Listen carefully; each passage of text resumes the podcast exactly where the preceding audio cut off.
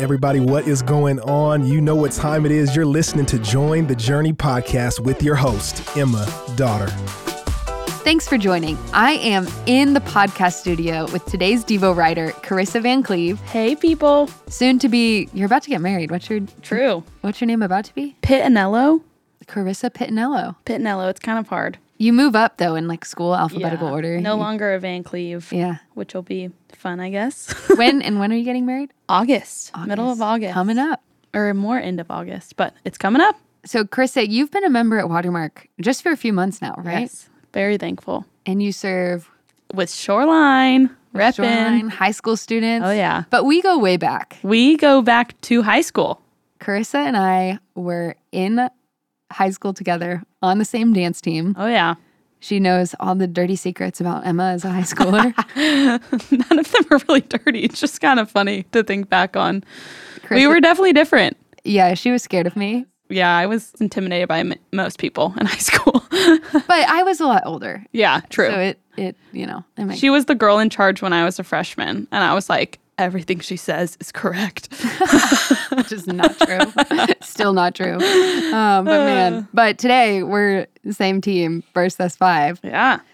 What you got for us? Yeah. So the whole book, really, while reading it and studying it, was so encouraging. It's a clear image of Paul's pastoral care and zeal towards believers. Um, and it's obvious that the Lord's return was prominent in Paul's mind throughout reading the letter, from beginning to the end, um, considering he referred to it in every chapter. And so it's emphasized in chapters four and five, definitely. And it reminded me of a phrase that Bobby Crotty, who's on staff here, often says. He says, The two most important days are today and that day. And that day being when Jesus comes back. Correct. Um, and what happens on that day should define how we live today. So, because of that, I think Paul and Bobby Crotty would be great friends and have a lot in common. Um, but Paul begins this chapter by literally urging us believers to stay awake and alert, clinching to the hope of the gospel. Verse 4 reminds us we should not be surprised when that day comes. Instead, we should be expectant, standing united as believers, encouraging one another, suited with faith, love, and hope. Yeah, I think that's that's so good, Karissa. I think about verse six where Paul writes, "Let us not sleep as others do, but let us keep awake and be sober."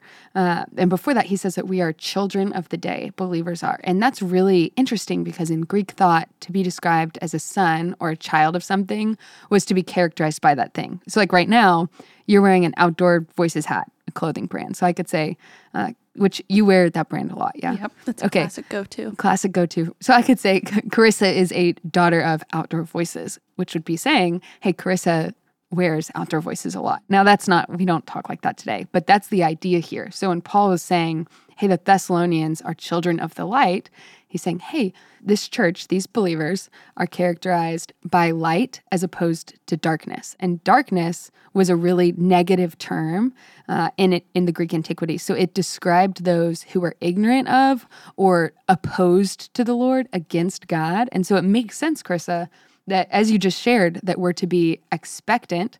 Uh, and alert, not asleep, to the things that God has already revealed, like standing united as believers, encouraging one another, being filled with love and hope, because God's already revealed that call on our, on our lives to us. Yeah, definitely. And so, you know, being known as children of light and knowing that the Lord is coming back, because of that, we should be ready and eager for that to happen at any given time.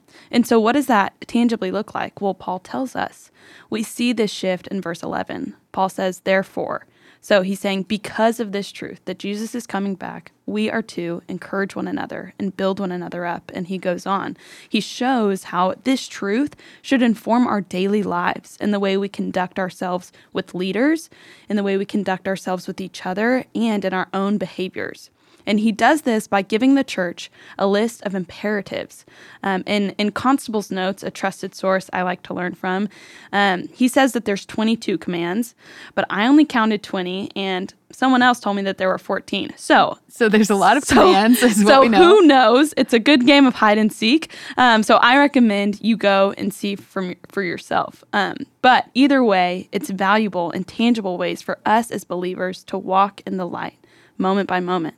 We're called to encourage one another, be respectful to our leaders, be at peace with each other, help the weak, be patient with all, abstain from evil, rejoice, pray without ceasing, and the list goes on.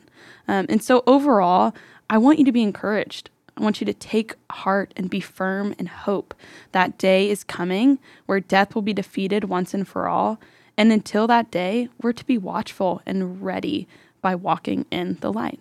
So strong. Karissa, how do you live differently because of what you read in 1 Thessalonians 5? Yeah, so the truth here of Jesus coming back and knowing that I can be rooted in hope changes the way that I react to my own sin and the own brokenness of this world. Um, of I can mourn my sin and I can mourn the hurts of this world while still being rooted um, and grounded in the truth that Jesus is coming back and stand firm in that and strive to walk in the light through the power of the Holy Spirit consistently.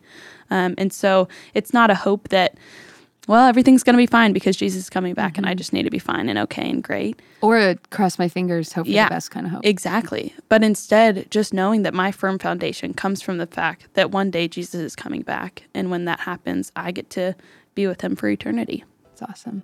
Karissa, thanks for being here. And I am so glad we're on this journey together. Hey, we want to thank you for listening and we hope you enjoyed the episode. Did you know that you can help support Join the Journey by rating and reviewing this podcast? And if you're willing, we'd love it if you subscribe because the more you download, the easier it will be for new friends to find the podcast.